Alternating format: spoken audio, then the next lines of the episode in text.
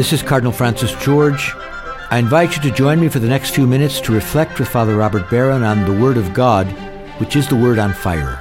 Word on Fire Catholic Ministries is a nonprofit ministry at the forefront of Catholic evangelization, using new media to spread the faith on every continent.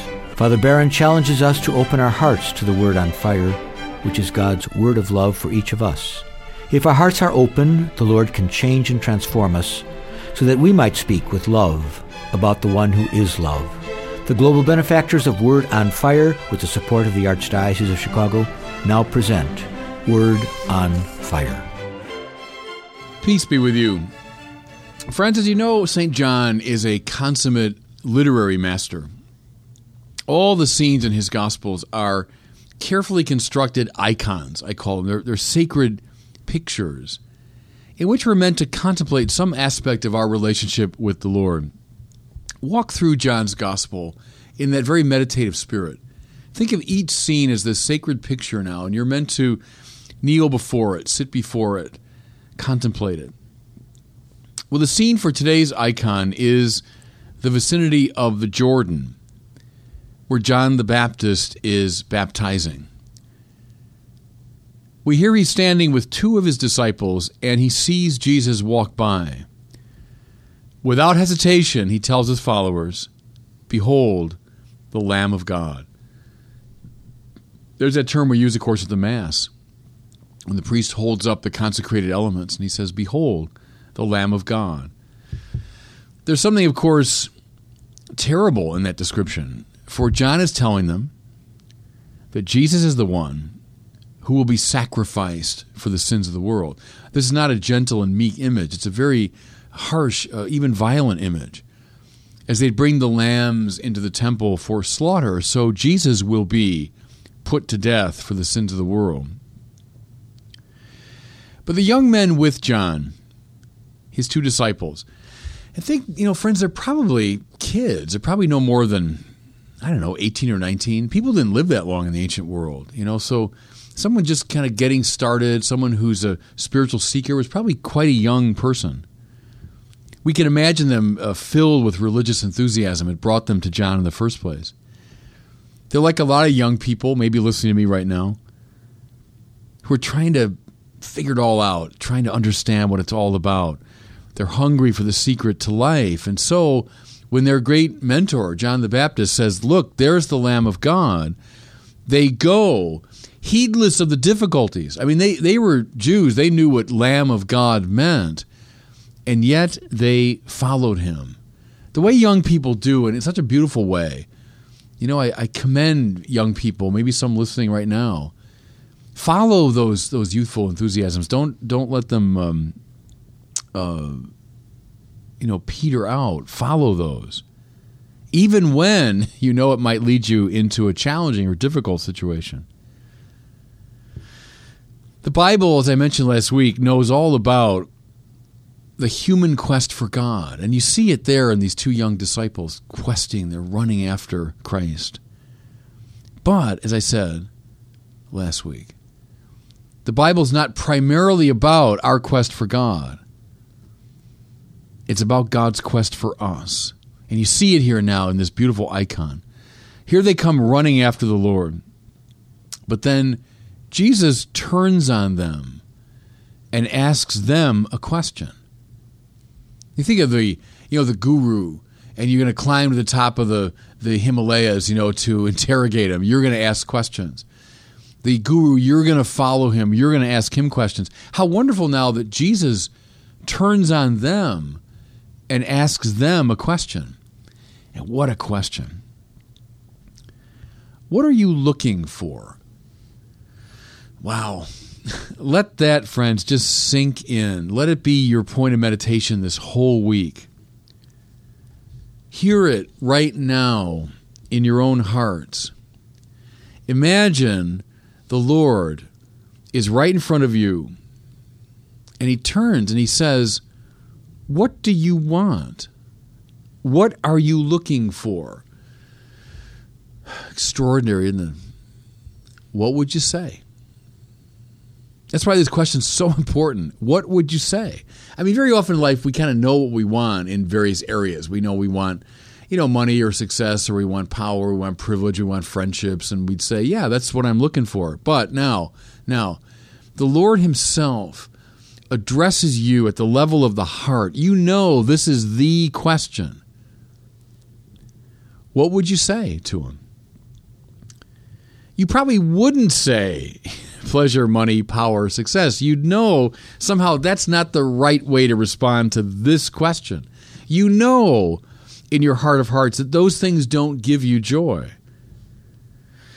So, what would you say?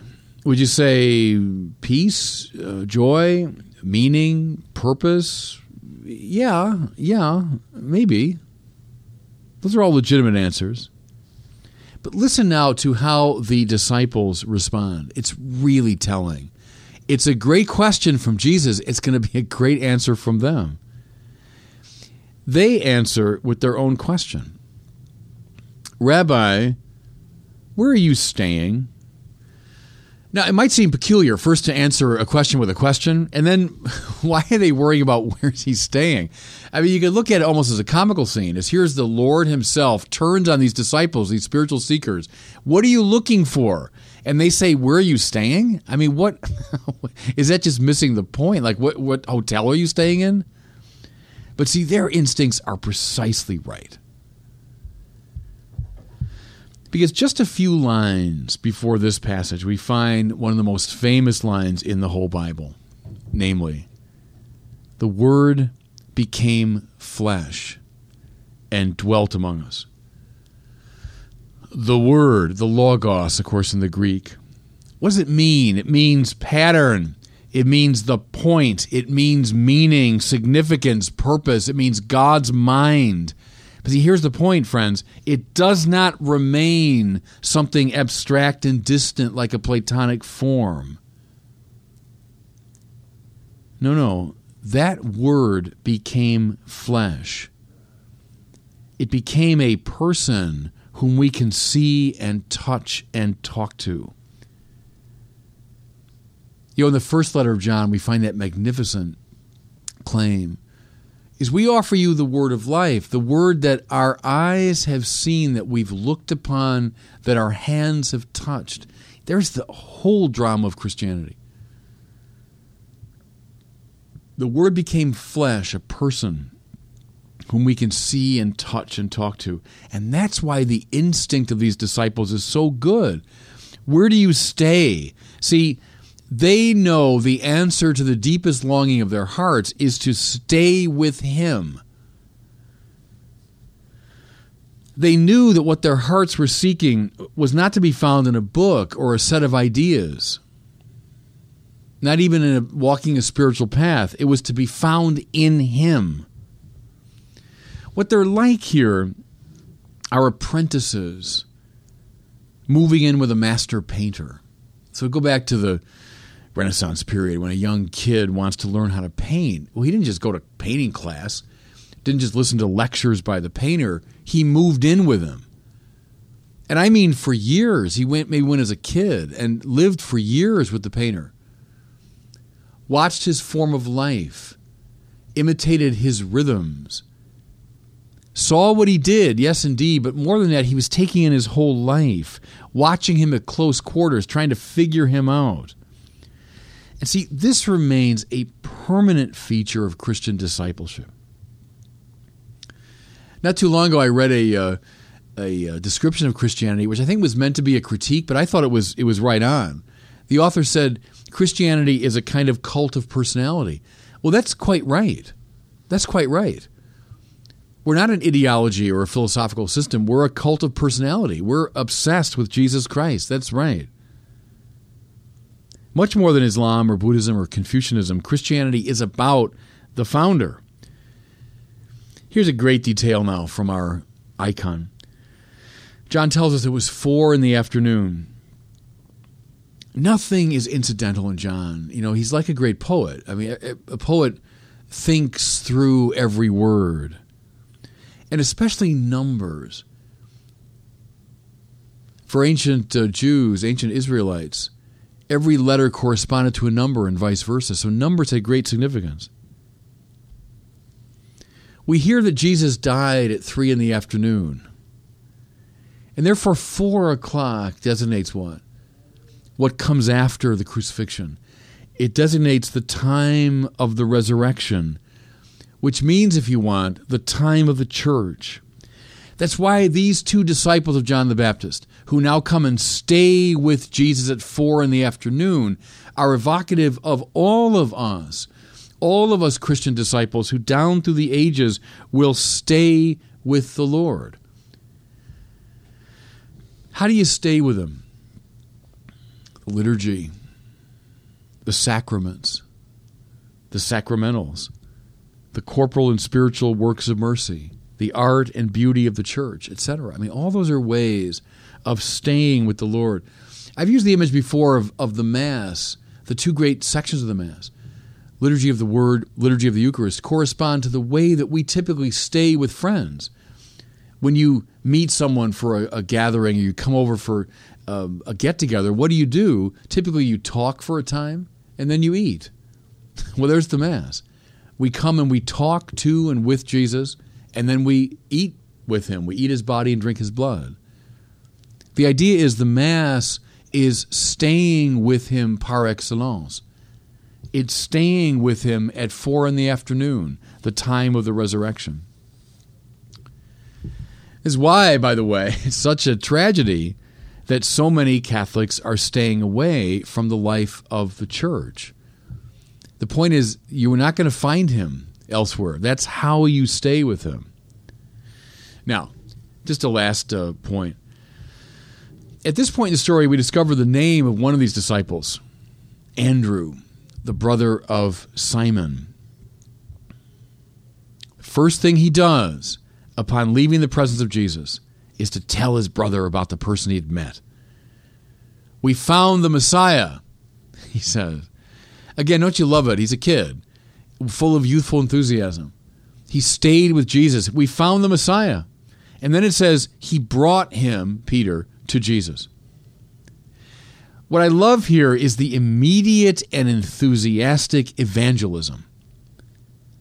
When you've seen a great movie, you want to tell people about it. You've heard a new song that you love, you want everybody to hear it. When you've met someone fascinating, you want to tell your friends about her or about him. It's just built into the nature of the beautiful that you want to share it. See, and that's exactly what's going on here. Once they stayed with him, they got him they wanted to share him. That's why all Christians are evangelical. And notice, please, whom Andrew brought to Jesus. Not any old figure, but the one who would be the chief of the apostles, the one who would carry the faith to Rome, the one who'd be the focal point of the church. To this day, the Basilica of St. Peter in Rome is the focal point of Catholicism. Without Andrew, and his evangelism, Peter would never have come to Christ. Think of someone, now you listening to me, who stay with Jesus, who know what that's like, who catch his spirit, his power. You know someone like Peter. I know you do. You know someone that you should bring to Christ, someone you should introduce to the Lord. Do you have any idea how important that could be? It could be the next great saint that you are introducing to the Lord. So stay with him as these disciples did. And once you do, you'll be so caught up in his spirit that you will want to share him with the whole world. And see, friends, that's the whole rhythm of the Christian life. And God bless you. I hope you were moved today by the word on fire. I pray that together we might become a people on fire with love for God and neighbor here in Chicago and wherever these words are heard. Until we join Father Barron again next week, I'm Cardinal Francis George, and I pray that God will bless you and those you love. Four years in the making, and it's finally here. Our new Catholicism documentary series, book, and study program are now available to order online at CatholicismSeries.com. Will you help me introduce this epic film series to your parish, school, family, and friends? Catholicism is an unprecedented adventure around the world and deep into the faith. Learn more at CatholicismSeries.com or call 1 866 928 1237. That's 1 866 928 1237.